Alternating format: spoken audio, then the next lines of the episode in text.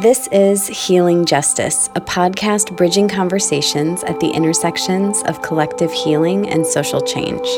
I'm your host, Kate Werning, and this is the first practice of season two. Hey!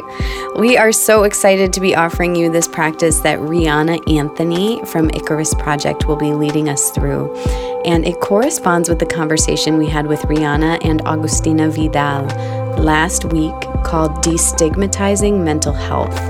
The conversation is really good, so I recommend that you go and listen to the episode before this one to get some groundwork before you dive into this practice. But this practice is really amazing. It's called Mad Maps. It is a really foundational practice of Icarus Project, and Icarus has been around for a long time.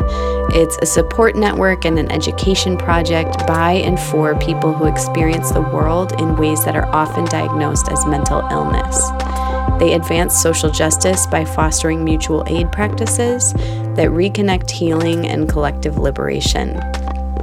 In this week's practice, there's a couple options for how you can engage. You can do this practice alone, you can do it together in a group, but if you're going to be doing it now, live as you listen, I recommend that you start by opening up the show notes on whatever podcast listening platform you're using. That's just the description of the episode.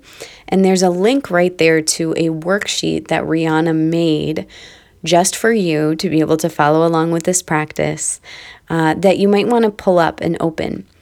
If you're not finding it clearly in the show notes, I recommend that you come and join us on the podcast listening platform called Radio Public. It's free to download on your phone, it works for iPhone or Android. Um, and the show notes are really easy to see in that app. That's my favorite app for that reason. So go ahead and pull that up. That way you have the questions written out. You can either print the worksheet, or if you don't have access to a printer, you can look at the questions written there and then use a journal or a blank piece of paper to make your own MAD map. So you'll need something to write with, you'll need something to write on. Um, and as you listen to Rihanna, feel free to listen all the way through and just get a sense of the instructions and then come back and use the worksheet later.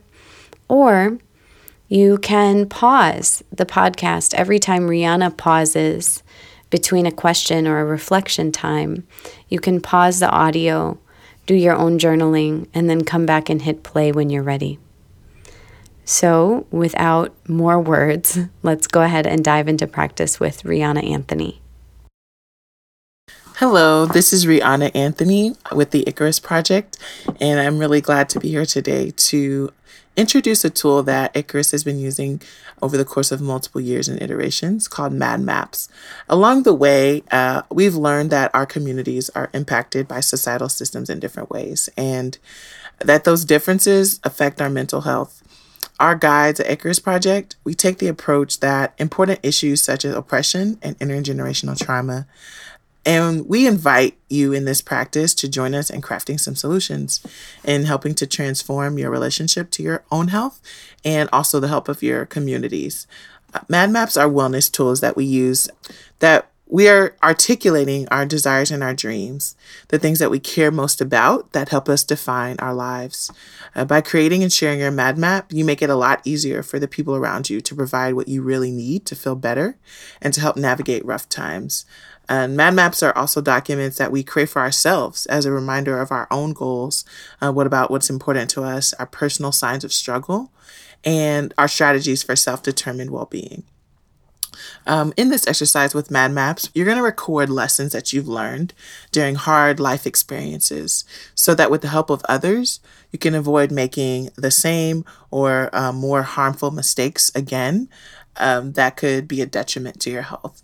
Um, you can think of Mad Maps as a letter to your future self or to people that you care about. And so we're going to walk through some questions to help you construct your own Mad Map and to begin that process of, of defining um, how to do that for yourself. So, uh, first things first, uh, to start the exercise, you want to get one to two pieces of paper and something to write with. Once you have that piece of paper with you, I want you to draw a horizontal line down the right or the left side of your paper, which is going to create a small column. After you've put that line down your paper, I then want you to divide your paper horizontally into five large sections. You should have five large sections and an adjacent column on the left or the right side when you're done. Okay, so in the five sections, we're going to label them some different things that are going to help us work through our MAD map. In the first section, I want you to label it number one, my identity. In the second section, I want you to label number two, my purpose. In the third section, you're going to label number three, landscapes of my experience. In the fourth section, you're going to label taking care of basics. And in five, you're going to label preventing and intervening crisis. The small column is going to act as a place for you to reflect on how this process lands on you. So that is for your own personal thoughts or reflections. Oftentimes, questions lead to more questions. Um, so we invite you to take note as needed about what this exercise brings up for you. What was difficult to answer about some of the questions and why? What is that rooted in? What do you have an idea about what may help you to get to those answers? Just reflect on the process as you go along.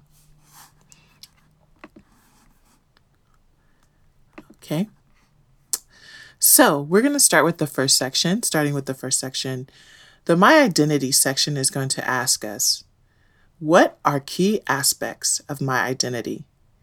And what language do I use to describe it? I'll repeat. What are key aspects of my identity? And what language do I use to describe it?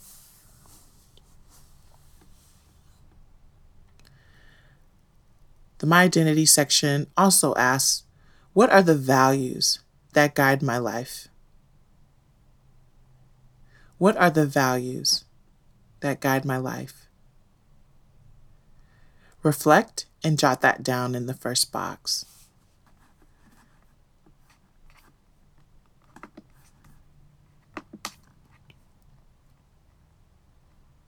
Moving to the second section, number two my purpose. My purpose asks, What are the most important things in my life?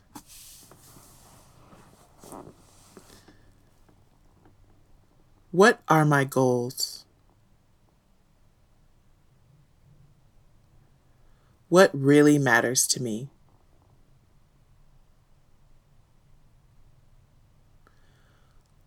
What do I need from myself to achieve those goals?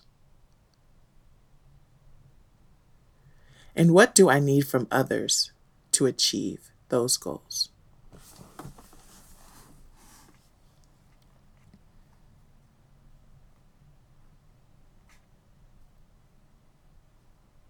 Number three, landscapes of my experience. What language does the mental health system use to describe my mental health struggles?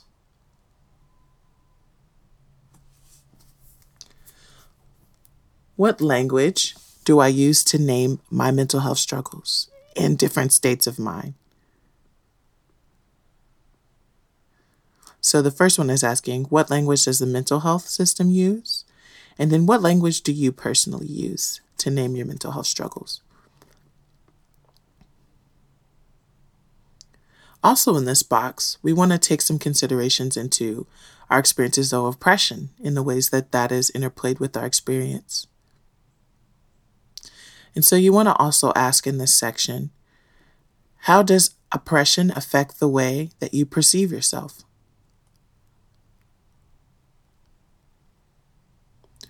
What are some social consequences of oppression that you experience?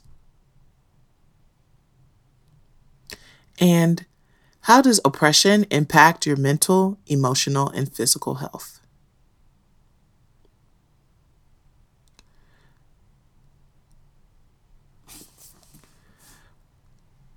So, the first three questions really allow us to mine some of those personal experiences to build a narrative around what we believe, what we believe about ourselves, and even sometimes how you've been interpreted in the world and in your own experience. And to be able to make and put some words to that. That way you can fully understand the ways that you've come to understand your experience. Um, we use narrative medicine a lot to help us get to self definition, to self determination. And so those three sections are related in that way. Next, I want you to take a brief moment to pause. Before we move into the next section, I would like you to take some time to reflect in that side column that, uh, that is on your paper. What is coming up for you? Are there any new insights or revelations that you're having about yourself or your experience? Just go ahead and note those on the side and move to the next section when you're ready on the track.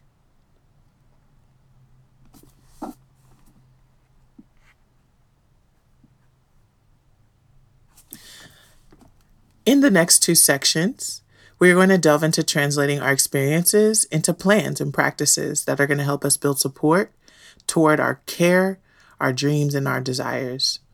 At Icarus Project, we understand sustainability and wellness looks different for all of us and that there is no one way to do it.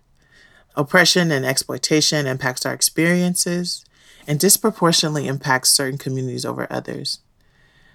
We also know that our work must be healing and sustainable. The revolution is not going to happen next Thursday. We are in it for the long haul, and we must have an eye towards sustainability in order to be successful. Often, interplay of our mental health and burnout culture keeps activists and organizers away from our movements. By shifting our culture, we are opening more space to show up more fully, create space for new people to join and to grow our movements. It doesn't always look like just taking a break, or though it could, but it's also about transforming the work itself to be uplifting and affirming toward your humanity. We are building the world that we are fighting for, a world of transformation, not transaction and disposability, and we want to reflect those values. And so, in this next section, we want to recognize support as something that can be practical. It's often interpreted as intuitive or natural that support and care comes, but we're not always given the skills to be able to relate it to support. Some of us are, some of us are not. And people often feel scared to offer it a lot of times and not wanting to say the wrong thing, fear of doing too much, being too much that is being asked of them, etc. And so the next two sections are really going to help us to delve in what are the practical ways that your experience can be translated. So moving to section four, taking care of our basics. So section four asks us, how do you know when you are well? In this question, articulate what are the signs, what are the signals, what are the symptoms that lets you know that you are well. Try to be as specific as you can here. What does it feel like to be well?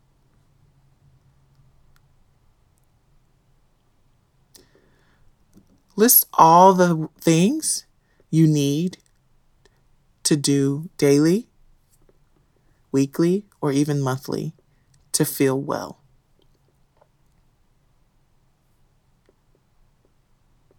And then lastly, how would you explain those needs to others?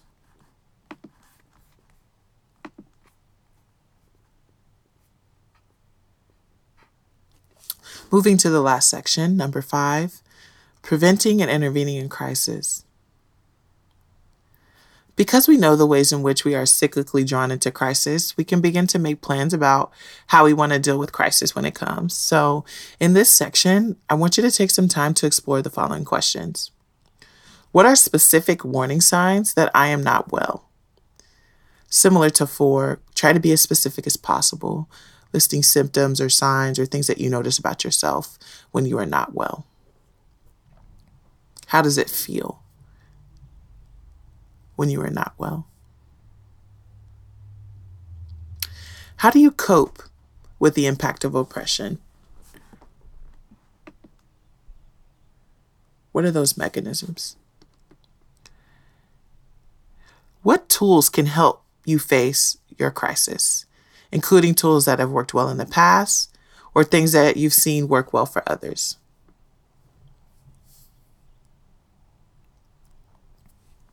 And this last piece is really critical and is going to help you to build out a lot of your your mad map of how you want people to relate to you. What concrete things can people do to help in those moments?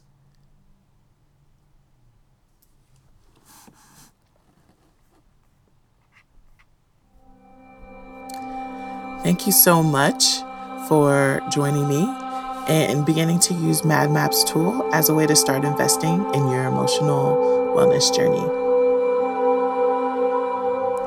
Thank you for joining us for a practice with Rihanna Anthony of Icarus Project in making Mad Maps. You can learn more about Icarus at theicarusproject.net. You can also download the next episode, which is the same practice in Spanish. If you are a native Spanish speaker or have someone that you'd like to share the practice with who would like to use it in Spanish, that is available to you with the same practice being led by Agustina Vidal, also from Icarus Project. You can find some of the things we referred to during this practice in the show notes. We encourage you to go back and listen to the corresponding conversation about destigmatizing mental health. That is the episode before this one. Let us know how the practice went for you on Instagram at Healing Justice by communicating with Healing Justice Podcast on Facebook or tweeting at us at HJ Podcast. And if you feel moved to give an offering in reciprocity and gratitude for this resource, you can do so by contributing as a sustainer at patreon.com slash healingjustice. It also means a lot if you share this podcast. We're just back from season two, so would love if you could let your friends know. And also give us a nice rating or review on whatever platform you're listening on. This episode was generously edited by Rachel Ishikawa and mixed and produced by Zach Meyer at the Cole Room.